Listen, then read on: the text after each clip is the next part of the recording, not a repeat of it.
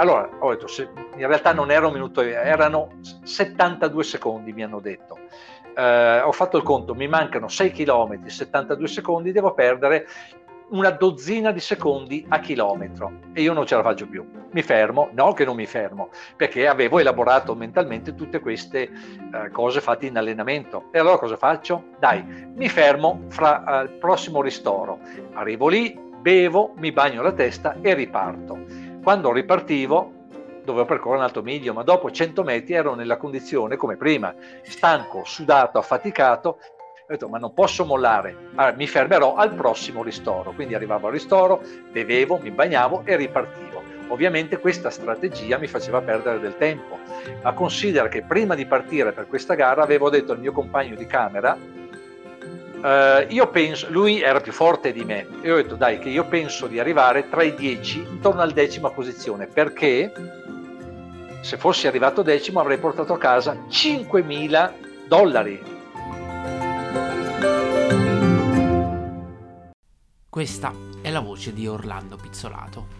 Orlando è un pezzo di storia dell'atletica italiana, è anche un pezzo di storia della maratona di New York. Pensate, lui ha vinto la maratona di New York per la bellezza di due volte. La prima volta nel 1984, io avevo appena un anno e lui compiva questa impresa incredibile e poi si è ripetuto l'anno dopo, nel 1985. Orlando Pizzolato è anche arrivato secondo ai campionati europei di atletica leggera l'anno dopo ancora, nel 1986. Insomma, è stato un atleta davvero, davvero importante per la nostra nazionale italiana.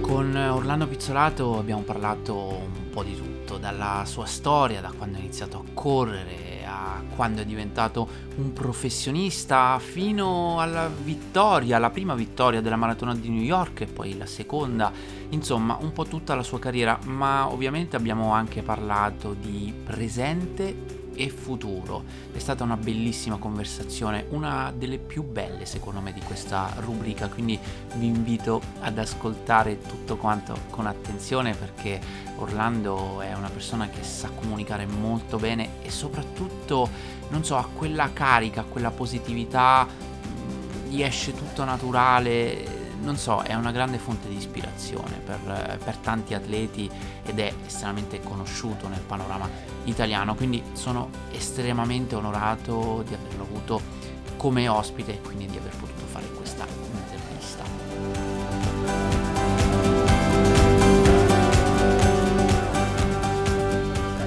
Io sono Simone Luciani e questo è Esco a correre, il podcast. Esco a correre è una community che è disponibile sia attraverso un canale YouTube Esco a correre, ma anche su Facebook con un club privato che si chiama Esco a correre Club. Vi invito ad iscrivervi se non l'avete fatto e siamo anche online con escoaccorrere.com che è una sorta di digital magazine dove mm, parliamo di eh, running in generale e la nostra missione è quella di aiutare le persone a trovare la loro migliore versione attraverso la corsa. E questo è quello che stiamo cercando di fare. Se vi piace questa community, se trovate utili questi contenuti, mi raccomando, iscrivetevi al canale YouTube, cercate di divulgare questi contenuti in maniera che possiamo crescere sempre di più.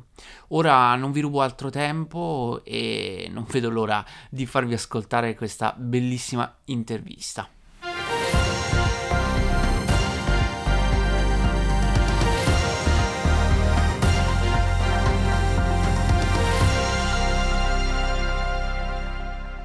Ciao Simone, grazie per l'ospitalità e per avermi consentito di partecipare a questa ultima puntata del 2020. Esatto, l'ultima, qualcuno, anzi di, di, più persone hanno scritto sul nostro gruppo Facebook, Simone chiudiamo col botto perché eh, quest'anno è stato un anno ricco, devo dire, di, uh-huh. di belle interviste e sono veramente felice che, che sei qua eh, oggi e che ci puoi dedicare questo, questo, tempo. Io ti ho introdotto così, parlando, parlando ovviamente di New York, so che tu non sei solo la vittoria, anzi la doppia vittoria, la maratona di New York, quando io compivo un anno, eh, il mio primo anno di vita, tu vincevi la, la tua prima maratona di New York eh, sei tante cose, come, come, ho detto un po' prima, eh, per, per, l'atletica italiana sei un riconoscimento, tutti ti, ti riconoscono per, per, il lavoro che stai facendo con gli amatori soprattutto.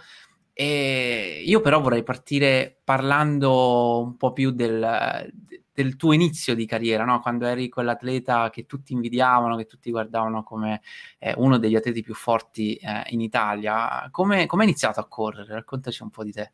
Ma, uh gli inizi sono stati, come dicevo, ecco, come si, no, eh, riprendo, ecco, sono stati eh, tutto sommato eh, un po' tribolati, ma perché? Perché non, ero, non avevo la stoffa in quel momento lì di, di, di correre con alto rendimento. Avevo tanta passione, ero fisicamente si direbbe sfigato perché pesavo 39 kg quando avevo uh, 17 anni, quindi wow. non avevo le caratteristiche del uh, corridore, però la passione c'era e la voglia di correre era consistente, ma perché non avevo tante altre cose da fare e in questa maniera mi sono dedicato molto al contesto della corsa i primi risultati non sono venuti da ragazzo, forse dalla categoria juniores, o meglio, quando ho, eh, mi sono avvicinato ai vent'anni, perché è un'età dove eh, l'allenamento che si va a fare produce un po' più di effetti a livello fisiologico. Quindi certo. diciamo che i primi anni, dai 14-15 anni fino ai 20 anni, eh, sono stati più allenamenti di sviluppo, un po' di, di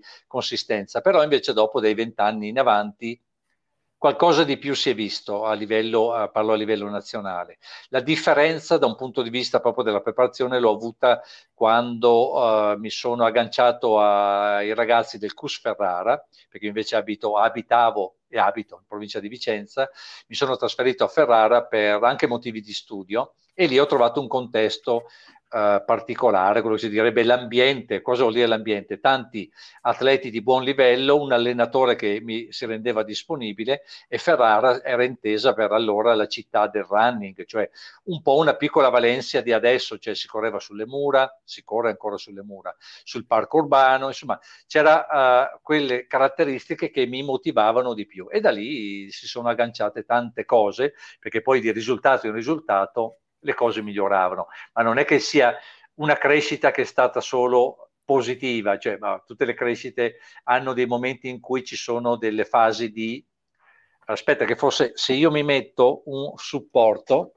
così ah, riesco sì, certo, a, così a, non manipolare eh, eccolo qua così è meglio sì. la, la cosa buona è che l'audio che... è perfetto così in bene, t- bene, totale infatti, sintonia quindi cioè, eh, comunque eh, mettere in sintesi 35 anni di attività è, è difficile, però eh, perché molti appunto mi conoscono come eh, da maratoneta, ma tante delle cose sono nate prima, tant'è che ho i diari qua sulla scrivania sopra, i diari di quando ero ragazzino e se li faccio vedere a mia figlia che corre, che ha 18 anni, si spaventa perché io a 18 anni facevo 120 km alla settimana, mia figlia wow. ne fa 55-60, la metà.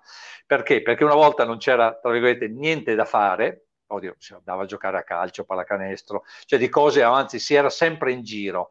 Eh, e però la corsa per me ha rappresentato un momento di, di, di, di quasi di, svago e eh, quando andavo a correre non andavo ad allenarmi, andavo a fare dei giri, per cui passavo da un posto, diciamo, vado a quel paese là ma non perché dovessi andare nel paese, ma perché eh, rappresentava un piccolo traguardo, erano delle ultra distance per me che ero ragazzino di, di 14, no, sì, 14 anni, fare 15, 18, 20 km alla sera non, era, non mi pesava, insomma, per cui wow. la corsa, allora prendila un po' come certo. se uno la va a rivedere, quello che fanno i keniani.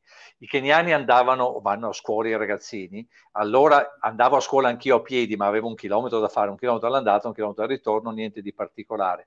Però l'attività ricreativa del pomeriggio era movimento, ma movimento inteso correre era naturale, cioè, eh, e eh, andavo a correre il pomeriggio col gruppo alla sera, diciamo verso le 5, col gruppo alla società del mio paese che era l'US Summano, dopo aver già fatto un bel po' di attività fisica, per cui insomma non c'era né fatica né sforzo, ma neanche sacrificio, era una cosa che veniva spontanea.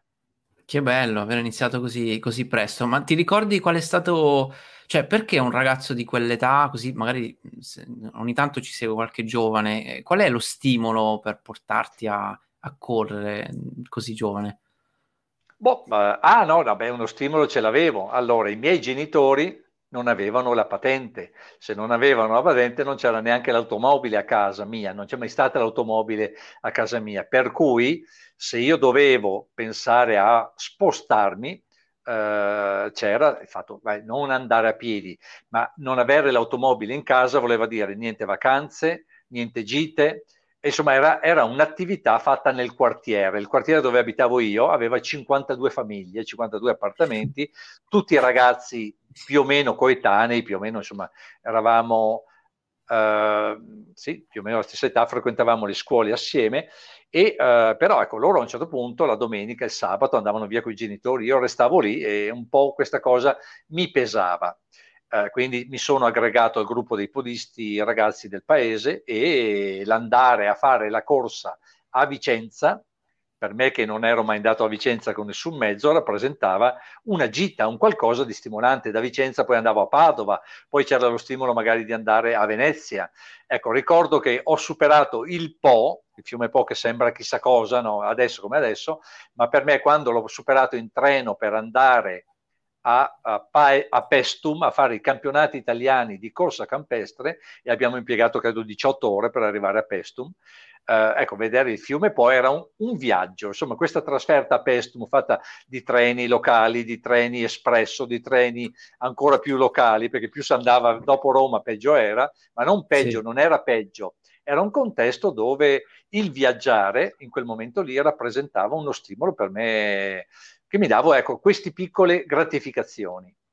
Che, che, bello, anch'io ho fatto un campionato italiano di cross campestre a Pestum, qualche, qualche decennio dopo, probabilmente un, un paio eh. almeno. che bello, bello.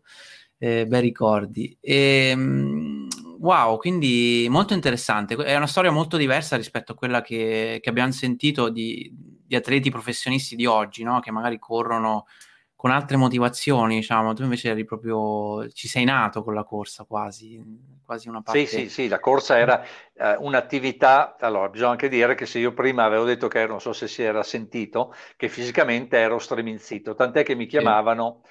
Biafrano, che vuol dire, insomma, Biafrano era una regione dell'Africa dove si faceva la fame, insomma, credo che anche adesso non è che sia molto migliorata. In pratica non ero magrissimo, tutti mi dicevano non mangiavo, in realtà mangiavo non avevo altro che fare attività fisica semplice come la corsa, cioè non potevo fare, so, giocare a tennis perché non avevo queste abilità di velocità, di forza, di destrezza, la, invece non mi mancava la capacità di, di, uh, di stare lì col pensiero a fare, a fare, sforzi lunghi. Pensa che in questo quartiere dove abitavo uh, facevamo in estate le Olimpiadi e Olimpiadi, simulavamo le Olimpiadi e c'era la corsa di resistenza che era fatta da 10 giri del quartiere, eh, 20 giri, la maratona erano, eh, ma non conoscevamo la maratona, non so dirti, eh, la, la, gara più lunga erano 30 giri del quartiere e a me sembrava una corsa veramente di resistenza.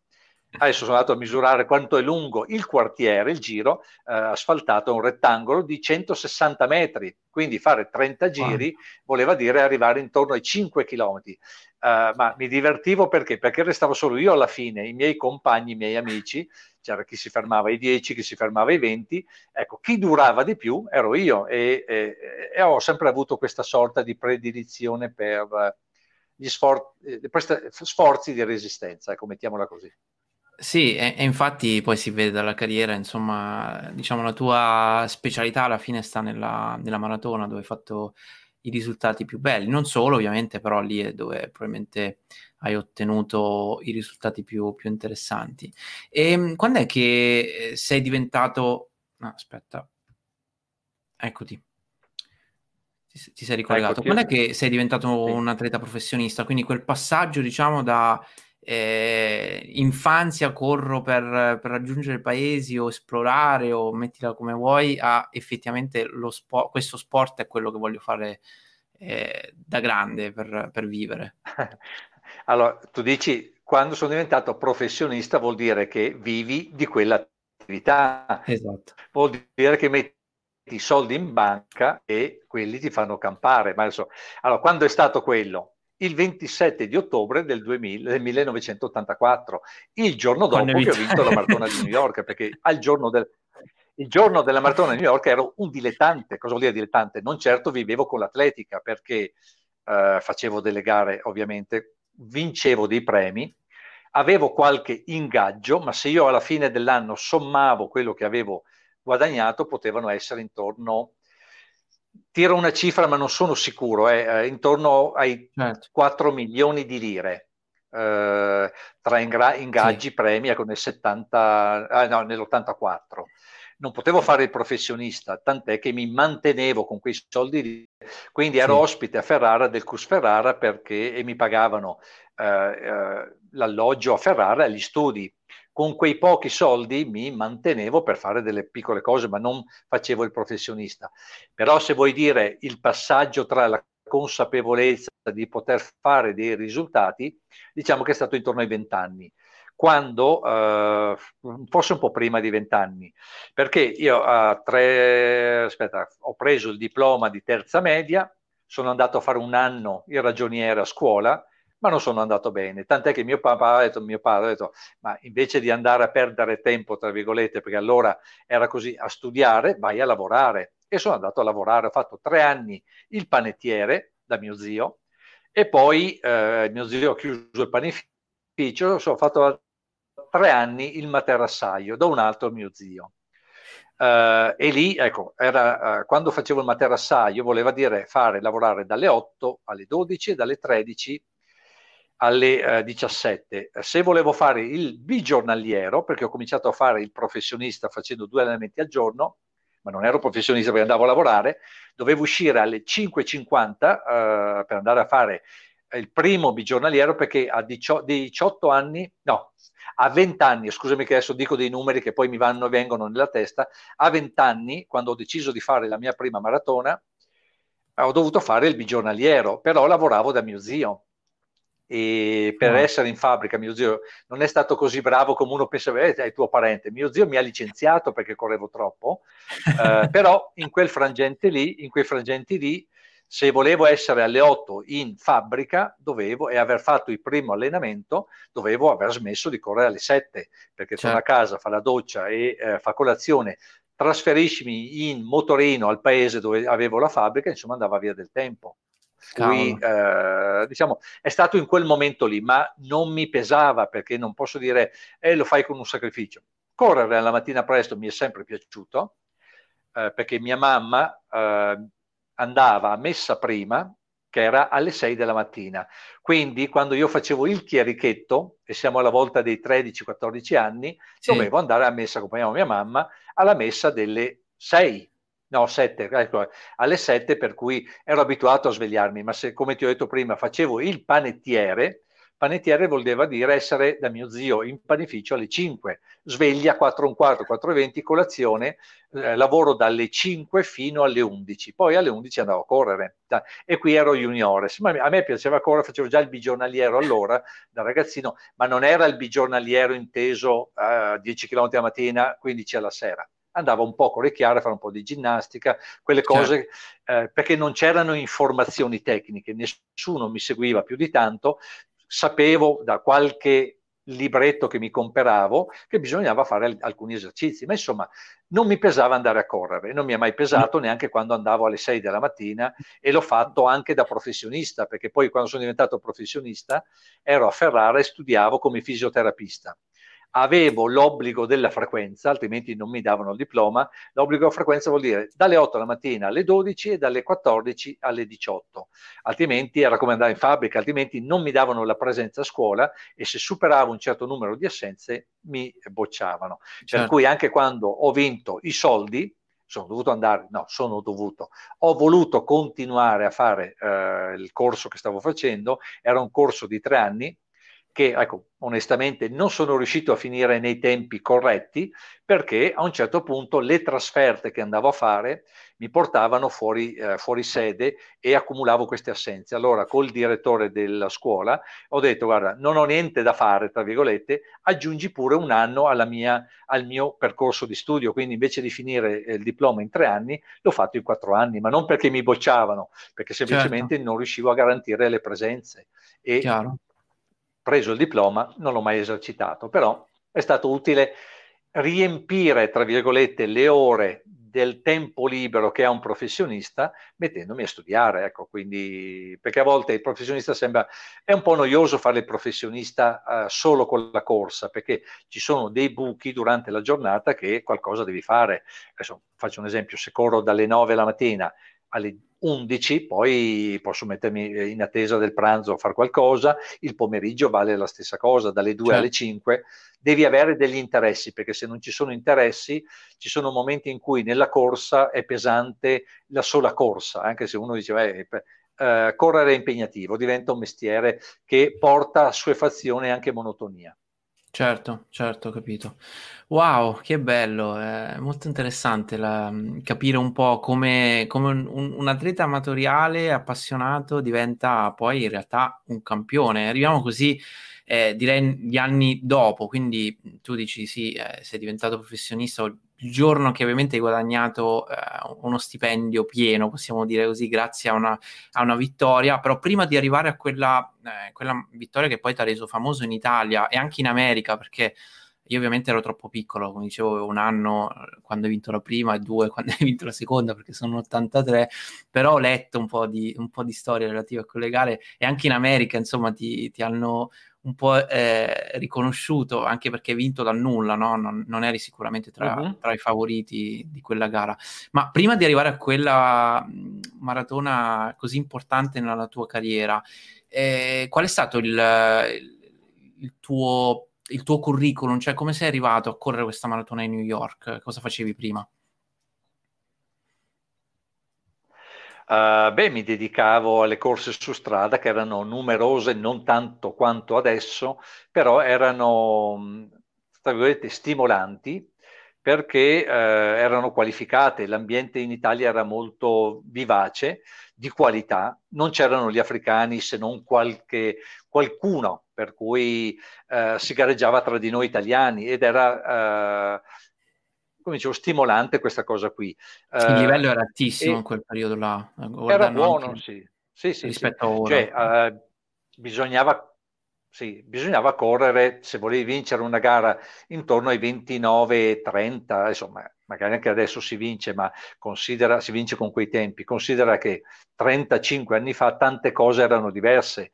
Certo. Uh, banalmente le scarpe, proprio le scarpe di adesso, uh, che, no, quelle che usavo io, erano scarpe che adesso si farebbe fatica a dare a un poro Cristo di un podista, perché vuol dire che gli vuoi del male, perché non ave- avevano una suola di un centimetro e la suola era fatta di niente, era fatta di sì. uh, una gomma che si intendeva potesse essere una gomma morbida, perché una volta le scarpe erano anche di caucciù la suola, quindi ti portavi dentro un affare che pesava e ti dava poca spinta e eh, tant'è che quando si andava a New York, negli Stati Uniti, chi aveva la fortuna di andare a New York, dovevi portare a casa una borsata di scarpe per gli amici, perché a New York si trovavano uh, scarpe che sarebbero arrivate in Italia due stagioni dopo, cioè le scarpe che eh, portavi a casa dalla gara in autunno, in Italia le avresti avute l'anno dopo in primavera, insomma, sì. eh, perché erano all'avanguardia e quindi ecco, i risultati di una volta, ma non so tirarla per essere ah, che più bravi allora. Eh, allora no, certo, avevamo le esperienze dei corridori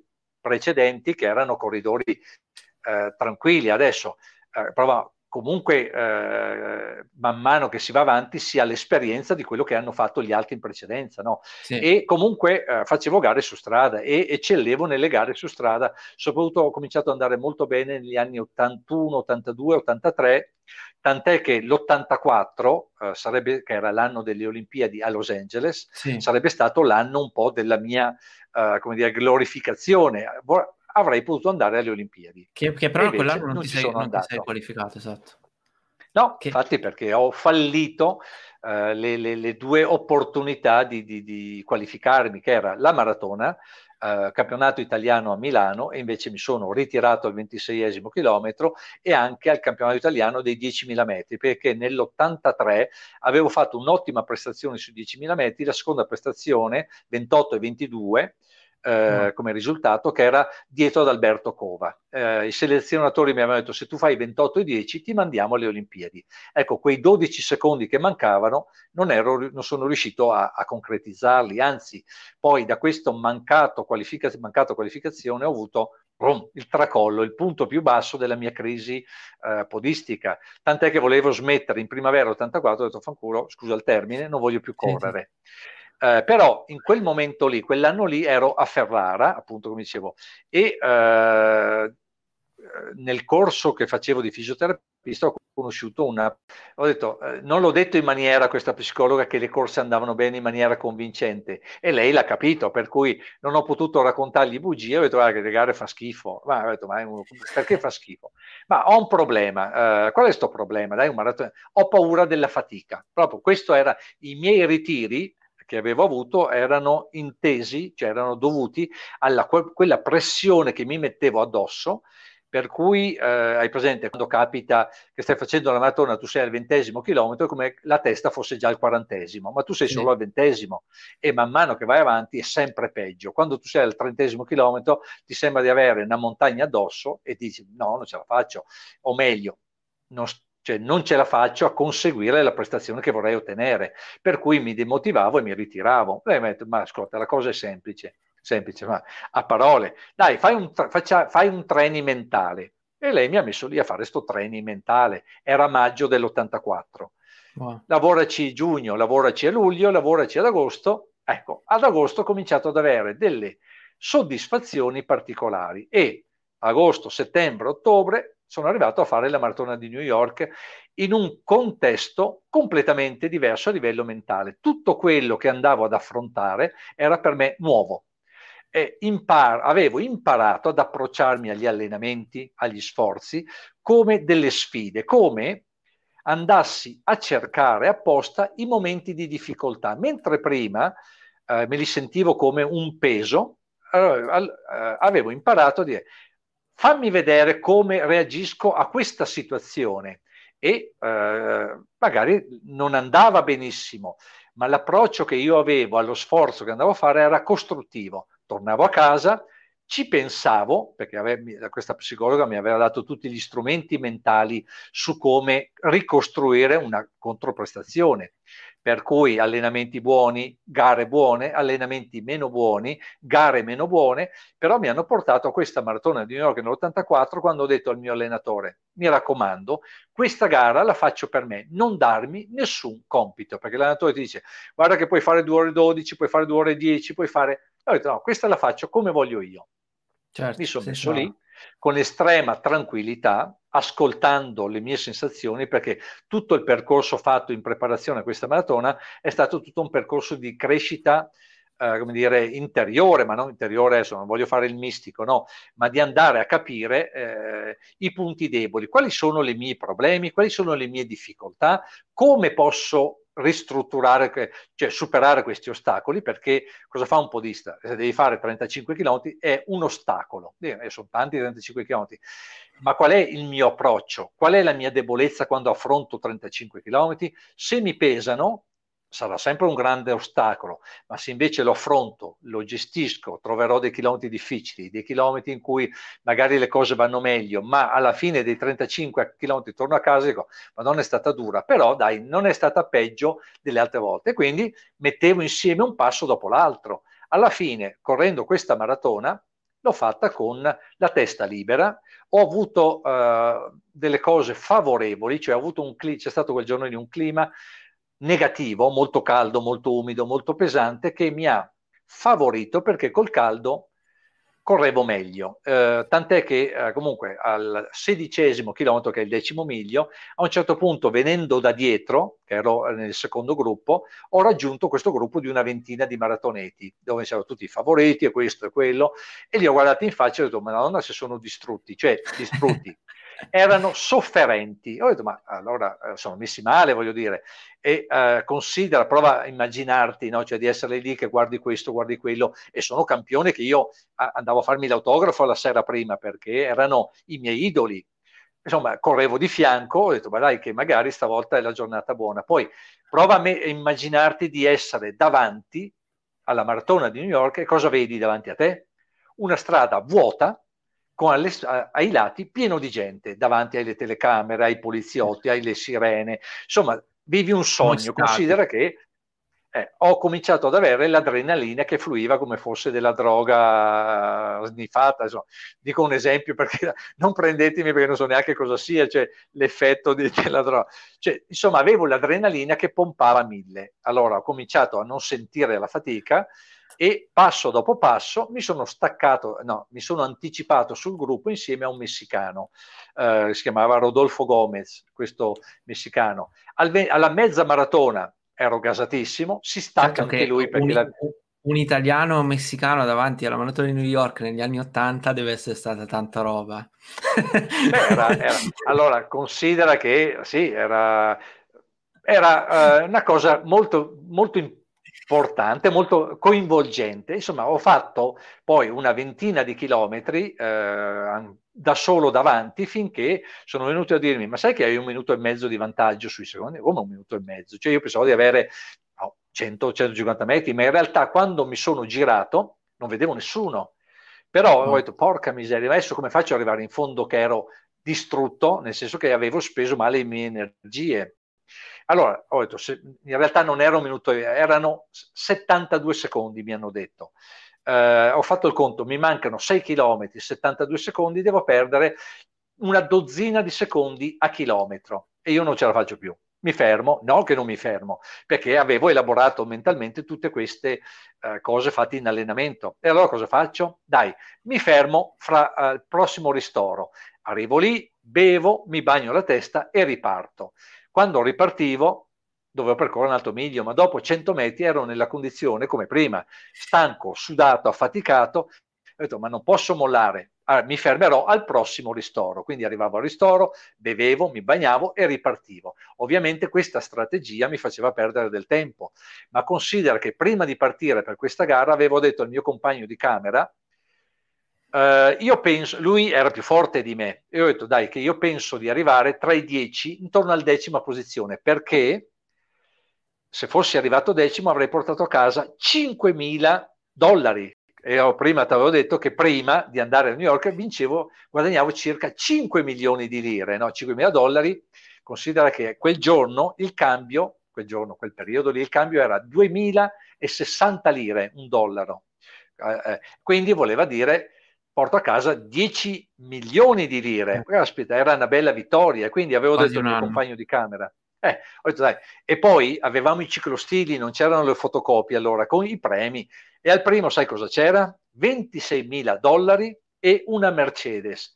Allora, io dal mio calcolo che avevo fatto di arrivare nei, nei 10, ho detto al mio compagno, pensa, uno che vince la maratona come oggi, gli cambia la vita. Gli ho detto, ma e allora sono andato avanti dimenticandomi di queste cose qua, perché no, in gara non puoi pensare ai premi, perché se pensi ai premi, il, lo stimolo del denaro quando lo sforzo è elevato è troppo basso. Uno dice, ma va a fanbrodo, cioè lascio qua tutti i soldi e non me ne frega niente, perché la sofferenza e il disagio è molto più alto del, del, del premio. Qual è il premio che mi manda avanti? La motivazione è l'orgoglio, è la volontà. Per cui la mia volontà era, dico, ma adesso che, siccome prima pensavo di arrivare nei primi dieci prima di partire, adesso che ho un vantaggio arriverò nei primi cinque e intanto ero arrivato al 39 chilometro, non mi raggiunge nessuno, arriverò nei primi tre quando ero al 40 chilometro e mi raggiunge uno. A quel punto non mi stava raggiungendo perché ovviamente il mio vantaggio era calato. E a quel punto lì, al quarantesimo chilometro, dove il mio vantaggio era di 9 secondi, quindi ne avevo perso un bel pezzo, e ho detto a questo punto la, non posso più accontentarmi di arrivare nei primi tre, nei primi cinque. Voglio vincere. Com- dove sta la differenza tra vincere e perdere? Ho pensato non alla paura di perdere, perché se avessi pensato alla paura di perdere mi sarei sfiancato. Mi resta l'opportunità di vincere. Come si fa a vincere? Mi sono detto, mi ragionavo per darmi compagnia. Non devo più fermarmi e a quel punto lì, dal quarantesimo chilometro in avanti, è stata a morire, eh, in pratica sono andato in fondo al traguardo, distrutto, e eh, ci siamo detti a fine gara, ci si diceva, si dice ancora eh, in quelle condizioni lì, vince l'atleta che muore più tardi, perché era una gara a eliminazione. E sul traguardo sono arrivato con 49 secondi di vantaggio, perché il mio avversario, quando ha visto che mi stava raggiungendo, era convinto che avrebbe vinto la gara. se non che eh, lui si è smontato mentalmente perché vedeva che non riusciva più a raggiungermi. Eh, Io, certo. eh, non aumentando tanto il ritmo, ho tolto le pause che mi hanno fatto perdere il vantaggio che avevo. Insomma, poi immaginati, ovviamente, quando sono entrato al Central Park mi mancava 600-700 metri circa, ho visto che non c'era più nessuno dietro, ecco, l'adrenalina che prima mi aveva abbandonato perché la stanchezza me l'aveva depressa, mi sono sentito con le ali ai piedi. E man mano che andavo avanti vivevo quello che era un sogno che eh, la Maratona New York era allora in quella edizione eh, non era la maratona che si sente adesso che è una consuetudine, era una cosa che ti proiettava a livello, ecco, dicevi, a livello mondiale perché considera che tornato a casa anzi no, tornato a casa, me l'hanno raccontato a casa. Come hanno fatto saperlo che io avevo vinto la Maratona New York e che non c'era la diretta? L'hanno dato al telegiornale. Come terza notizia al telegiornale, la prima notizia era stata un problema di Reagan con eh, Andreotti per l'Achille Lauro, quindi era una cosa un po' rognosa. La seconda notizia era il Papa, una notizia del Papa, la terza è stata la mia vittoria alla Maratona New York, per cui ecco, ha avuto un risalto rilevante. Eh, cioè, se adesso vinci la maratona, ma non di, voglio dire, vinci la maratona New York, la mettono nelle notizie dello sport, invece adesso, allora era un evento che non c'erano informazioni, non c'erano... Prova a pensare come io facevo chiamare a casa e dire che ho vinto la maratona New York col cellulare, ma neanche si poteva chiamare da casa, dall'albergo, perché mi dicevano mai prendere il telefono della camera dell'albergo perché solo fare una telefonata sono 10 dollari a minuto. Eh, eh, sono... Buttala lì per uno che non era un professionista come me, eh, 10 dollari al minuto, come facevo a spiegare? Com'è che ho fatto? Con i quartini, i quarters, me ne sono cambiati 10 dollari e ho messo dentro i quartini nel telefono, ma l'ho chiamato a casa mia mamma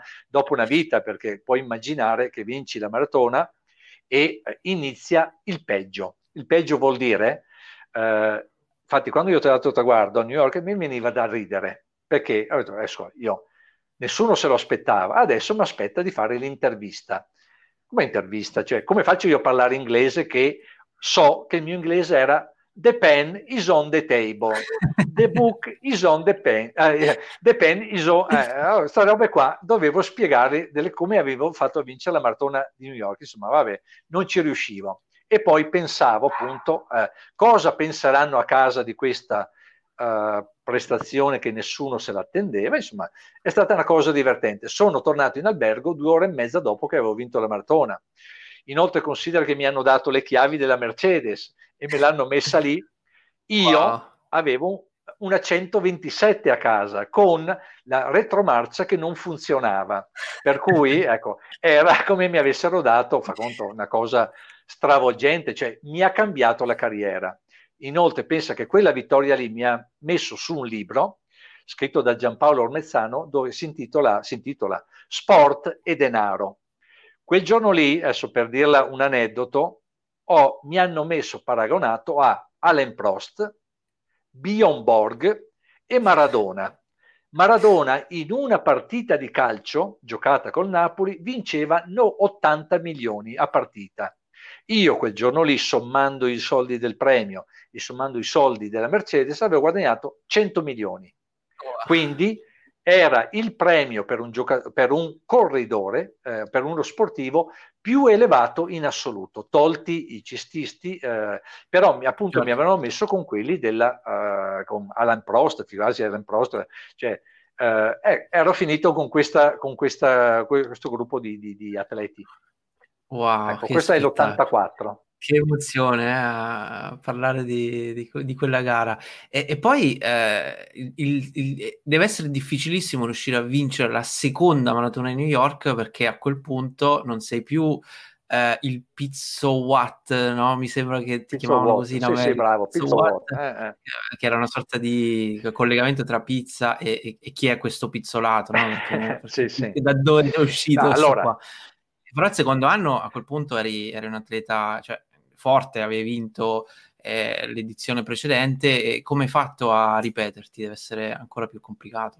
Eh, il mio avversario quell'anno lì a Maratona New York era un gibutiano, gibutiano, nessuno sapeva dove fosse Djibouti quel periodo lì, ma sei mesi prima alla Maratona di Hiroshima, Coppa del Mondo, il Djibouti aveva vinto la Coppa del Mondo di maratona con tre eh, maratoneti molto forti. Quindi ecco, tutti hanno capito che la Djibouti era un paese nazione che aveva dei corridori forti e il vincitore aveva fatto la maratona in due ore 7 e 10 che quell'anno era a 3 secondi dal primato del mondo. Il primato del mondo era 2 ore 7 e 07.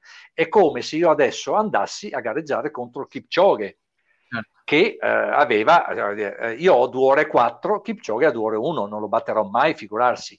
E appunto quando eh, eravamo in conferenza stampa nessuno mi considerava più di tanto perché Ahmed Saleh, questo gibutiano, aveva sfiorato il record del mondo per niente, per poco, molto poco, quindi era lui il favorito. Però io non ero andato per vincere la maratona consapevole che dovevo correre contro il Kipchoge della situazione, però ho detto vado per fare la mia gara intendendo di dare il meglio che potevo e mi ero posto come obiettivo correre in 2 ore e 10 la maratona, che vuol dire fare un'ora e 5 la prima mezza e cercare di calare poco la seconda mezza. E io sono passato a metà gara in un'ora eh, 4 e 59. Non è che fossi stato così calcolatore, ma insomma sono stato abbastanza abile. Il primo era passato un'ora 2 e 32 alla mezza maratona, il che eh, mi ha fatto pensare che fosse stato per il, questo Salè uno sforzo troppo elevato.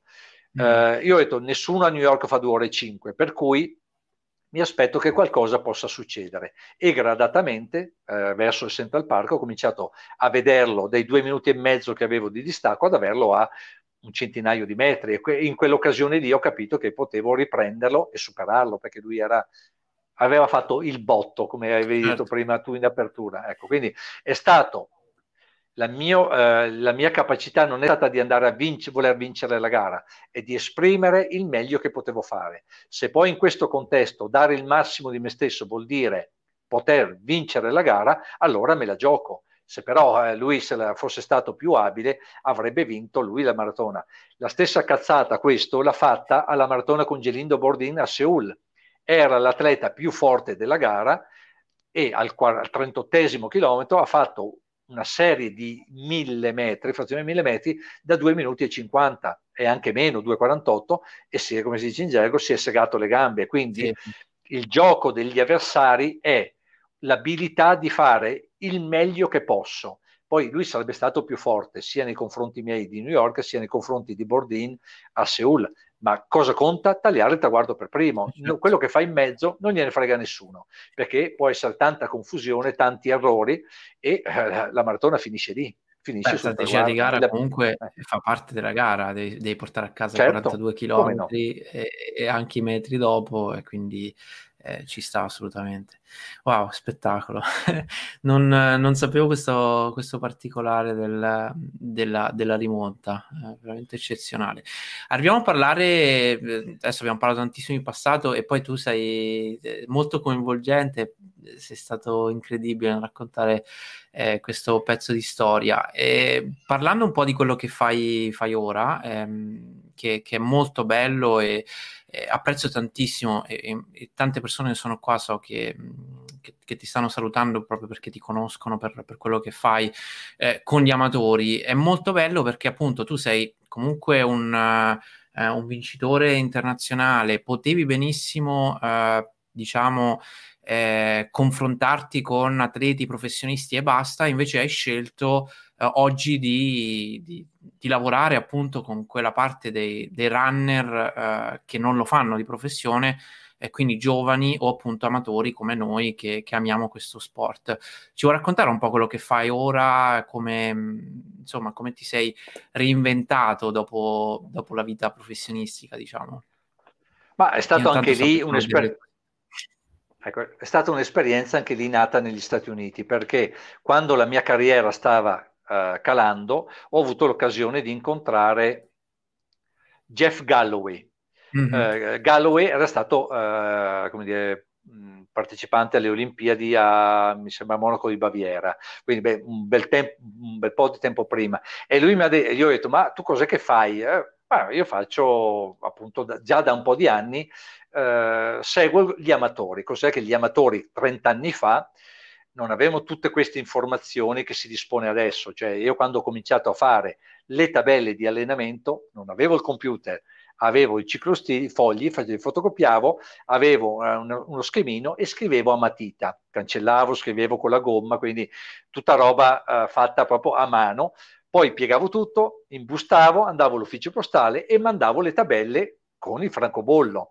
L'atleta riceveva le tabelle, le leggeva, teneva il diario, mi rimandava tutto dietro. Insomma, siamo andati, era, erano più, eh, eh, momenti in cui l'attività amatoriale era agli albori quasi, no? E eh, molti, eh, con il contatto con gli amatori, era tanta curiosità, tanta eh, voglia di, di, avere informazioni che potessero dare a, al mondo degli amatori la possibilità di, di, di avere questa passione con soddisfazione. Poi le cose ovviamente si evolvono e eh, ho cominciato a farlo nel 92, quindi sono alla volta dei, dei 30 anni come attività per seguire gli amatori, che poi si è evoluta, però ecco, è, stata, è nata anche lì un po' negli Stati Uniti. Invece l'attività degli stage che faccio, e qua sono al trentesimo anno, è nata invece in Francia. Anche lì sono andato a trovare un amico che anche lui aveva appeso le scarpe al chiodo, ma io non le avevo appese le scarpe al chiodo, mi allenavo, continuavo a gareggiare certo. e lui organizzava degli stage a casa sua proprio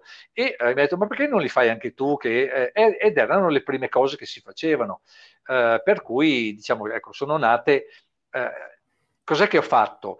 Quando da professionista eh, ti rivolgi agli amatori, trovi un mondo eh, che è più genuino, è un po' più eh, frizzante, un po', eh, lo, non lo fai per lavoro, lo fai come seconda attività, lo fai con passione eh, e quindi eh, trovi coinvolgimento. Gli atleti lo fanno eh, per dovere. Eh, quando, t- tanti podisti, addirittura quando smettono la carriera, non corrono più, non gli frega più niente del, del, mondo della corsa.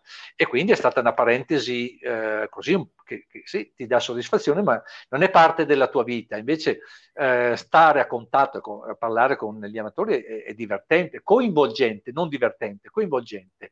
Perché se io faccio di un problema, di un amatore, un'esigenza, un qualcosa che mi incuriosisce, diventa stimolante, no, non è routine, perché ancora adesso io ho un vizio, purtroppo mi sveglio alla mattina, stamattina alle 4 e mezza, 4 e tre quarti, cosa faccio? Mi alzo a lavorare? No, per fortuna che sti trabicoli qua che consentono di, di, di eh, comunicare, mi passano informazioni, mi ascolto dei podcast, mi guardo dei filmati, mi leggo delle cose, perché hai sempre un aggancio che è diverso da quello di un mese fa, di un, due anni, perché poi ti presentano dei problemi, perché se uno ha male un piede, eh, dice ma va dal fisioterapista, te, il fisioterapista te lo, eh, te lo, sistema se fosse un professionista. L'amatore deve essere veicolato no, su questa, adesso faccio un esempio, e eh, sono cose che arricchiscono me se io eh, raccolgo informazioni. Arricchiscono in che senso?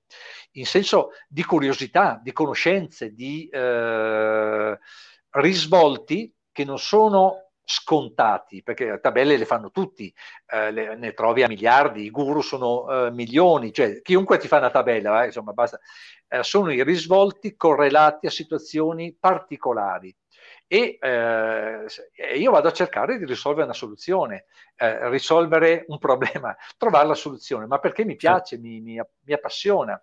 E poi ovviamente gli strumenti di adesso, le ricerche di adesso ti danno di più, ti danno certo. di più che non sono aneddoti come, eh, ah, so, metti sotto la lingua un grano di sale che ti passano i, gra- i crampi, eh, oppure eh, io cosa fai? Metto appunto, una, uno mi diceva una volta, metteva sasso, un sasso sotto la lingua e correva col sasso sotto la lingua. Ah, eh. cioè, questa è roba da Vanna Marchi, mi viene a cioè, non voglio offendere, è un, dire, Vanna Marchi è un luogo comune, insomma. No, devi sapere che i crampi hanno un'origine neurofisiologica e non li solvi con nessun prodotto, perché se ci fossero dei prodotti che ti risolvono i crampi, non ci sarebbero più i crampi. Eh, Invece eh, i crampi ci sono, vuol dire che le soluzioni, le cause sono diverse, le soluzioni sono più particolari. Eh, solo per farti certo. un aneddoto, insomma. Ecco. Chiaro, chiaro. Eh, no, grazie veramente per, per, il lavoro spettacolare che, che, fai. Poi nella descrizione del, um, di questo video troverete tutti i link, insomma, per, per, conoscere direttamente quello che sta facendo Orlando Pizzolato con, con, la sua attività bellissima. Parlando invece eh, del, del, presente e del futuro, eh, si sta parlando tanto, l'hai accennato anche tu, della tecnologia, di come sta eh, cambiando un pochettino questo sport. E, e, e, noi ne stiamo discutendo un bel po' su questo canale, soprattutto perché stiamo vedendo eh, sotto l'occhio di tutti che, che, tutti i record del mondo stanno cadendo come se fossero eh, quasi mi, ve- mi, viene voglia a me di, met- di, metterci a provare, no? nel senso sembra facile quasi fare un record del mondo. Eh, la tecnologia sta, sta, andando molto veloce, soprattutto con queste scarpe con la fibra in carbonio e, e insomma sembra che stia diventando un pochettino un problema. Tu come, come, la vedi questa cosa? Sei favorevole? Ci vedi anche tu qualcosa da sistemare nel, nella, nella regolamentazione di questi accessori? O ma sì, penso che sia da, da, regolamentare, oppure si rendono disponibili gli strumenti a tutti, per cui eh, si, si, gareggia di pari livello. È evidente che le scarpe hanno consentito una crescita fisiolo- eh, tecnica eh, rilevante. Eh, appunto si vedono i primati quest'anno ne sono caduti uno dopo l'altro di vario tipo, eh, in pista, su, soprattutto su strada, prestazioni che fanno paura, cioè a vedere gente che corre a 2,45 km quando eh, si, in Italia c'è solo Crippa che riesce a correre a 2,45-44 km, i keniani e gli ugandesi passano alla mezza maratona a quel ritmo lì, certo, eh, eh, talenti e aiutati anche da evoluzioni, la scarpa è un'evoluzione, è un'evoluzione certo. che anche in, in questo caso qua, cinque anni fa, quattro anni fa, cinque anni fa, ero a Beaverton, alla sede della Nike, e eh, assistevo a un allenamento di due o tre ragazzi e avevano una, una scarpa, ho detto ma che scarpa strana che avete, mancava un pezzo di tallone e quando correva faceva crack, crack, crack la scarpa. Io ho detto ma che, come mai? Ho detto ma ci hanno messo dentro mi raccontavano questa roba qua alla fine. Ma, e eh, un ragazzino, dopo il figlio dell'allenatore, quando questi due atleti che l'hanno usata, l'ha messa lui ai piedi, e, eh, perché era un prototipo, ce n'erano eh, due, due, atleti che la stavano usando allora, uno era Galen Rapp e uno era la Flanagan. E eh, questo ragazzino ha detto, come so, io ho detto come sono le scarpe? Lui mi ha detto spaziali, spaziali eh, dire, gli davano uh, questa spinta, quindi eh, quello era il semplice prodotto, eh, prototipo certo. e dopo l'evoluzione è stata enorme, quindi immagino che può darsi che non si fermi neanche qui l'evoluzione, perché stamattina in queste cose che guardavo ho visto che le scarpe chiodate hanno tolto i chiodi e hanno messo una struttura di, a cellulare, cellulare vuol dire a forma di cellula, eh, di celletta, scusami, che sembra dare benefici ma ulteriormente maggiori. Allora, questa è un'evoluzione tecnica. Allora, qui sono i costruttori che si fanno la guerra no? per ovviamente fare mercato. Certo. Però se la, il prodotto viene fornito a tutti, okay, allora si può, si può utilizzare e non ci si deve di per sé scandalizzare purché siano delle cose legali. Ecco. Cioè, se poi invece la, la, la tecnologia porta a, a, so, a, usare prodotti diciamo, adesso dico farmacologici, ma un prodotto che altera le funzioni dell'organismo, certo. allora quello è una cosa eh, rientra nel doping.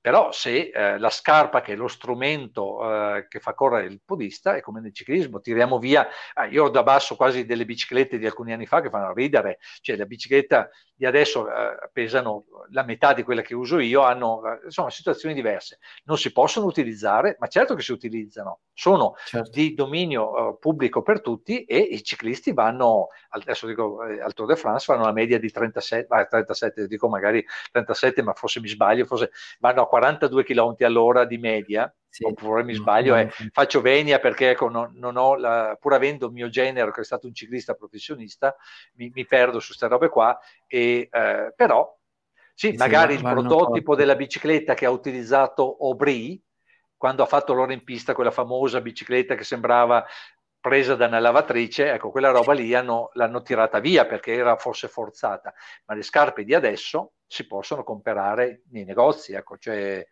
che certo. poi subentri qualcuno ancora più abile, che nel, ecco, basta che non ci mettano le molle, la federazione internazionale ha detto che non bisogna metterci le molle dentro le scarpe e quindi mm-hmm. questa è l'unica regola, per il resto sì, eh, lo spessore, la, la, consistenza della suola dà dei certo. vantaggi. Certo. Io credo che possano essere, semmai, sì, non so come, queste sono prestazionali. Io vorrei che facessero delle scarpe che aiutassero i podisti a correre meglio e eh, con meno problemi. Meno Perché? Futuri. Allora, rispetto a una volta che c'erano le scarpe in caucciù, ai miei tempi non esisteva la frattura da stress.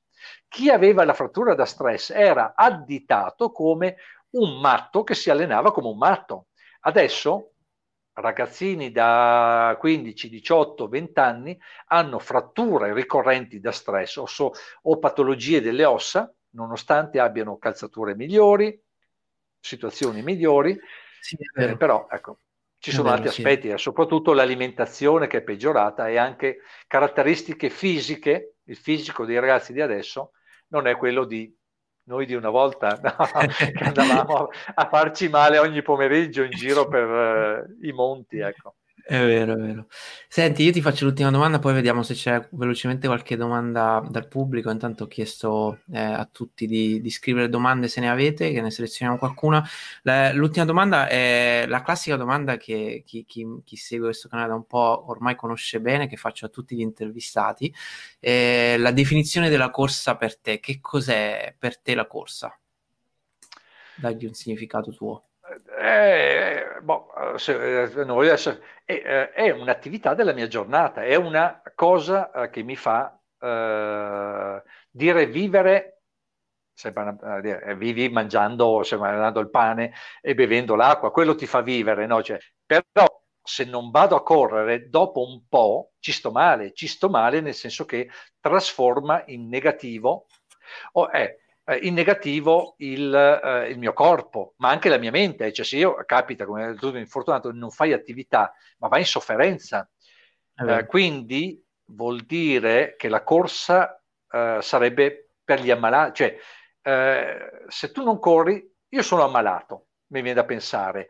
Eh, e invece gli ammalati sono quelli che non fanno attività sportiva, perché la corsa è vitale. Eh, è difficile dire eh, a chi non corre, no? Cioè, cos'è la corsa? La corsa è una cosa che mi, allora, detto tecnicamente, mi appassiona, è il mio lavoro, ma se fosse per il lavoro, io avevo detto che a 60 anni andavo in pensione, se ne ho 62 e non ho la pensione perché non ce l'ho, non ho nessuna, sì, dai, ho una pensioncina come giornalista, ma credo mia moglie mi diceva l'altro giorno, ma non te li daranno neanche i soldi eh, della pensione. Eh, e eh, niente, mi, in casa nostra, Guarda, in questo studio sono pieno di libri di corsa, di roba di corsa. Mia figlia di là, quando siamo a cena, parliamo di corsa, inevitabilmente, e eh, siamo dentro la corsa, cioè quindi dire che è la nostra vita è, un coso, è, una situazione reale. E quando andiamo in un posto andiamo a correre, ci piace correre. Mia moglie stamattina è andata a correre, io non ho corso oggi, mia figlia ha corso, l'ho accompagnato in bicicletta, tutti corrono a casa mia, scuso il cane che però è un, non è un cane da corsa, ma eh, no, dai, è una, è, una, eh, è, è, quasi dire nei miei geni, geni in senso, ecco, necessità, ma non necessità, cioè sì, è una necessità perché senza vivo male. Quindi vivere male vuol dire peggiorare la mia qualità della vita. Certo, certo. Pensa che lo slogan finale di tutti i miei video è correte e fate l'amore. Eh, quindi ti fa capire un eh. po' qual è per me il significato della corsa. Quindi siamo assolutamente in sintonia. Dai, grazie mille, veramente un'emozione sentire i tuoi racconti. E ti, ti leggo qualche domanda eh, sì, sì, che, che, è arrivata. Eh, allora, vado su. Eh, Simone Monari che ti chiede, eh, vorrei chiedere a Orlando cosa suggerisce ad un amatore che si allena per correre una maratona sotto le 4 ore per poter aumentare la velocità ripetute, fartlek, eccetera.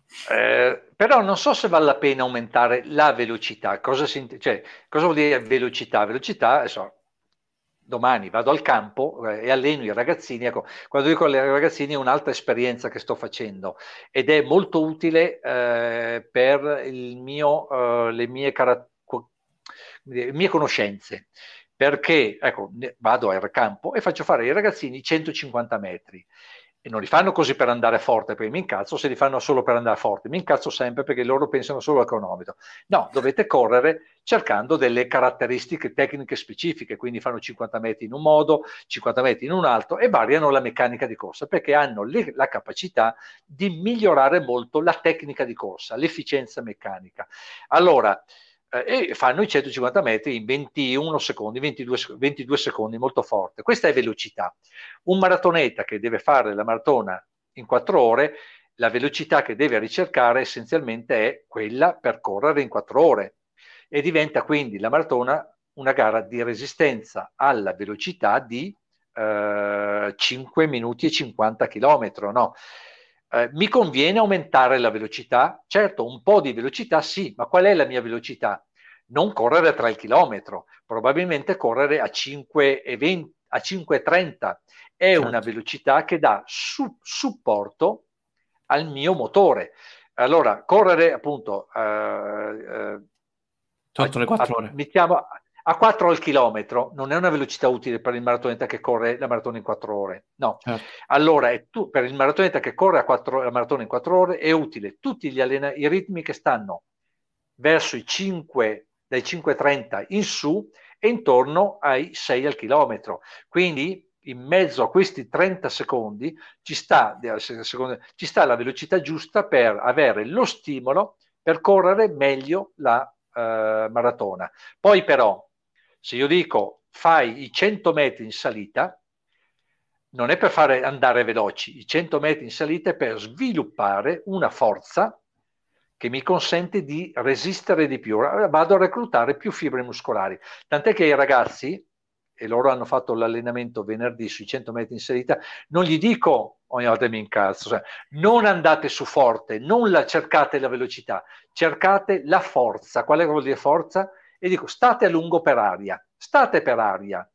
Se hai l'istinto di cadere, non cadere, allunga la falcata di 5 cm, perché qual è in definitiva il compito? Recluto più fibre muscolari, quindi 100 metri in salita, una distanza corta che stimola un motore che è tutt'altra roba per un maratoneta, è utile per il maratoneta che fa 4 ore per reclutare fibre muscolari e lo si fa attraverso gesti eh, appunto come, come la corsa in salita di soli 100 metri. Wow, grazie, bella, bella risposta. Luca, eh, questa te la devo assolutamente leggere perché dice: Io di fronte alla persona di Orlando Pizzolato rimango paralizzato, non mi viene in mente alcuna domanda, la lascerei parlare per ore ascoltando e basta. Grazie, Luca, grande, grazie. Grande Luca. Molto gentile, grazie. Antonio ti dice: mm, Qual è la differenza maggiore tra l'atletica di oggi e quella di ieri? Beh, allora, eh, l'atletica, allora, l'atletica, quella dello stadio, inteso anche il salto in alto, salto in, cioè gli, i concorsi, eh, quella è, eh, non, non, l'ho vissuta tanto in, onestamente, perché eh, il corridore è fuori dagli stadi, cioè se adesso vado allo stadio vado a vedere mia figlia, oppure no, sono andato a vedere la Diamond League, quelle eh, quelle competizioni che fanno d'estate sono entusiasmanti, nel senso che sono emozionanti, cioè vedi i big fare delle cose stratosferiche, impressionante, quando dico impressionante è impressionante, cioè vedere un atleta che da fermo ti salta prima della partenza come capita Noah Lyles, salta so, 1,80 m da fermo e fa impressione, cioè, eh, invece il mondo della corsa, eh, inteso la maratona diciamo così, è cambiato mi viene da dire il contesto meno bene, mi piace di meno, cioè se vado alla maratona di New York non mi piace, ma non la maratona di New York e il movimento, non mi piace l'azienda maratona, perché lì dentro eh, non ci sono gli appassionati della maratona, ci sono i businessmen, cioè la struttura, del, adesso dico la maratona di New York, ma potrebbe essere Londra, potrebbe essere qualsiasi roba, è una struttura fatta per eh, fare soldi, ma eh, perché non devono fare soldi? Sì che devono fare soldi gli organizzatori e non è che non ne facciano, eh, però noti che quando io andavo e incontravo Fred Libo, l'organizzatore della Maratona New York, e lo vedevo correre al Central Park, poi lo andavo a trovare in ufficio, era vestito uguale era, e ti rapportavi in maniera così, da amico. Tu vai, prova da adesso alla sede della Maratona New York se ti fanno entrare, ti guarda nessuno è tutto strutturato, è tutto è aziendale. È peggio, è meglio? sicuramente è meglio perché è un'azienda. A me piace di meno. Mi piaceva di più vedere Fred Libo che andava in giro e dava una pacca al pizzolato che aveva vinto la Maratona New York, ma dava la pacca anche a Simone che arrivava a quattro ore e mezza. Cioè, e, certo. Insomma, era più ruspante la maratona adesso. Poi però si è evoluta la maratona per gli amatori ed è diventato un mondo rilevante, cioè fatto di, di, di, di tante, tante cose. Ovviamente si sa che sotto c'è il business per tanti motivi, però l'importante è che quello che viene speso eh, nel mondo della corsa, poi rientri, rientri, voglio dire, vengano i servizi nelle organizzazioni, ma insomma, aspetta che mi, forse non ci sono più, ci sei, ci sei, si, si è frizzato. Ah, perché ma... mi vedo, eh, eh, eh, eh certo, adesso uno va alla maratona a New York e ti danno dei bei, dico New York ma generalizzo, potrebbe essere Boston, potrebbe essere Londra, certo. Parigi, Tokyo, eh, sì, eh, sono belle manifestazioni, diverse. Certo. A me piace certo. ancora sentire la puzza di New York, puzza intendo eh, quando si andava a New York negli anni 80. Eh, New York è cambiata, ma non è che è, insomma, è diversa la città, insomma, uno, un po' di nostalgia pensare a Dustin Hoffman che correva intorno al reservoir e invece adesso Grande città, anche io amo, amo, New York. E, allora, siamo veramente, abbiamo, siamo arrivati molto oltre al, alle aspettative, ma perché è piacevolissimo parlare con te. Prendo un'ultima domanda, mi spiace ragazzi e ragazze, ma purtroppo il tempo è quello che è. E scelgo questa perché secondo me è la domanda più... Um, più interessante, non che le altre non lo siano ovviamente. Matteo ti chiede, tra tutti gli atleti che hai conosciuto o con cui hai gareggiato, qual è quello che ti, è, che ti ha impressionato di più, che ti ha stupito? Bah, adesso eh, eh, mi, mi, mi, metti in difficoltà Matteo perché devo andare a pensare a tante cose Vedi, a tanti, a tanti uh, ma hanno rappresentato tutti, no? cioè nel, allora, se io dovessi dire adesso un atleta che, beh, eh, gli idoli li ho avuti, ma uno che mi ha stimolato mentre andavo a New York, però tu dici, eh, lui, perché lui adesso, questo, atleta, questo allenatore è bandito dal, dalla federazione. Parlo di Alberto Salazar. Salazar aveva in quegli anni un carisma rilevante come atleta, come atleta parlo, e non lo conoscevo perché non, non riuscivo a avvicinarlo, eravamo allo stesso albergo e neanche lo vedevo, ma perché Salazar? Perché aveva, eh, metteva insieme eh, l'evoluzione tecnica, dopo diceva, ma era dopato allora, boh, non lo so, cioè, eh, però era quel personaggio che ti, ti, ti catalizzava. Eh, la, dopo è da, è da, condannare per quello che ha fatto Salazar, sicuramente, certo. eh, e eh, dopo ho trovato altri atleti che ho conosciuto però più come nella seconda parte, perché ci si confrontava, si cioè anche, adesso prendo quello che ha fatto Stefano Baldini, che non è stato un mio avversario, no, ma eh, Baldini quando ha vinto Atene ha fatto venire la pelle d'oca, per esempio, ma non è stato il mio avversario. Però se fossi stato l'avversario di Baldini, eh, era da, ammirevole fare quello che ha fatto nella maratona di Atene, ma anche Gelindo Bordin, quando era mio avversario e quando lui ha vinto le Olimpiadi a Seoul ed è arrivato nello spogliatoio e io non ero andato bene, ma l'hanno portato a braccia perché era esausto e, e mi metto lì, uh, Gelindo, hai fatto una roba gigantesca, no? stratosferica e mi ero allenato con lui, ma eravamo anche rivali perché morte tua, vita mia, voglio dire. Eh. Però in quel contesto lì percepisci che quello che ti trasmette l'atleta, l'avversario, è una cosa che ti che vivi dentro, no? Per cui, ecco, direi che Gelindo, con Gelindo l'ho vissuta di più, cioè vincere un'Olimpiade, il primo atleta che vince un'Olimpiade è, è una cosa che ti riempie. L'ho invidiato perché non, l'avrei voluto vincere anch'io. E poi certo. ho ammirato tanti altri atleti, ammirato, ammirati perché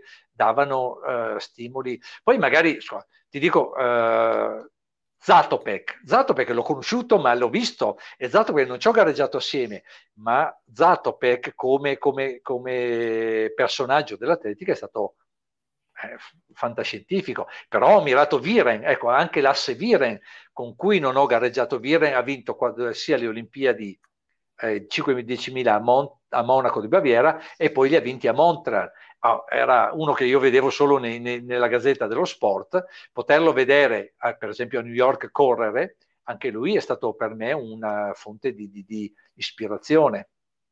Quest'anno, quest'anno, c'era un po' la sfida Kipchoge, che poi purtroppo non c'è stata, però sarebbe stata la sfida del secolo Kipchoge eh, Targat. Tu per chi avresti tifato?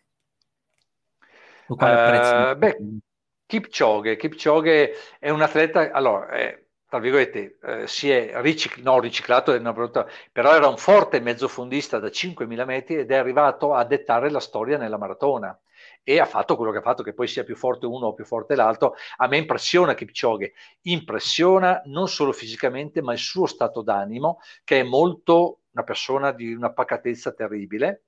In più è straricco e nonostante questo, quando va in raduno e ci vive tre mesi in raduno, si lava i calzini, mutande, pantaloncini, pulisce il bagno, ma dire bagno è una cosa, il cesso per dire, si lavano le cose, ecco, una persona estremamente ricca che ha una casa che è, eh, però vive di agricoltura, nel senso che quando vince eh, vive ancora attaccato alla terra, cioè ha quei principi che sono i principi naturali, non del keniano che i soldi guadagnati purtroppo se li beve. Beve in senso proprio si diventa un alcolizzato, ma non, non sì. sto generalizzando adesso. Ci sono no, situazioni, certo. ecco, Ecco, Kipchoge è un esempio di un personaggio e quando lo vedi gli dai una pacca sulla spalla e ti dà anche l'autografo e fai la foto col selfie, perché è una persona estremamente avvicinabile. Certo.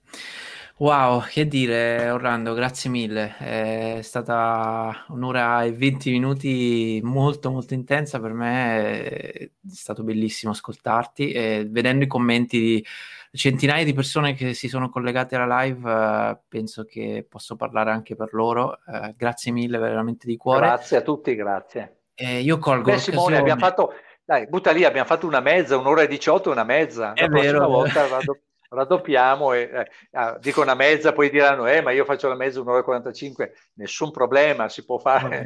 Eh, non prendetemi quando dico un'ora e 18, ecco, eh ma tu consideri solo... Ah, io ho anche gente, oggi uno mi ha scritto che fa la mezza in due ore 8 e 44, mi sembra. Va bene ecco, tutto, certo, l'importante è uscire fuori a correre Bravo. e divertirsi. Ma sì, ma cosa... sì, infatti. Lo dico, lo dico sempre infatti. anch'io. Ogni tanto Nessuna si offendono. barriera quando parlo dei miei, dei miei, risultati, che ovviamente anch'io sono un amatore, niente di che, però eh, la, il misurarsi col, con l'altro non, non serve. Okay, quello che abbiamo parlato fino adesso è la mia vita precedente, cioè fatta di... di, di boh, qualche, non è, io non mi riconosco, mi fa paura quando vedo quello che scrivevo nei miei diari mi fa paura e dico, boh, ma secondo era, era un'altra persona, un'altra, mm. un altro approccio anche mentale, però ero io, sono stato io e sento dentro quello che ho vissuto, tutto il resto è sfumato, insomma, premi certo. e balle varie.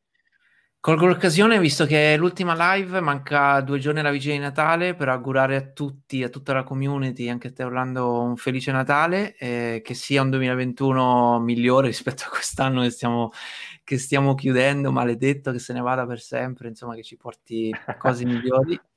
E stay safe, come dicono qua, state, state al sicuro, attenti, mi raccomando, che dobbiamo arrivare alla fine di questa di questo Covid del cavolo e grazie ancora di cuore a tutti e Orlando per, per il tempo che ci hai dedicato. Grazie, ciao. a presto. Ciao a tutti. ciao. ciao. ciao.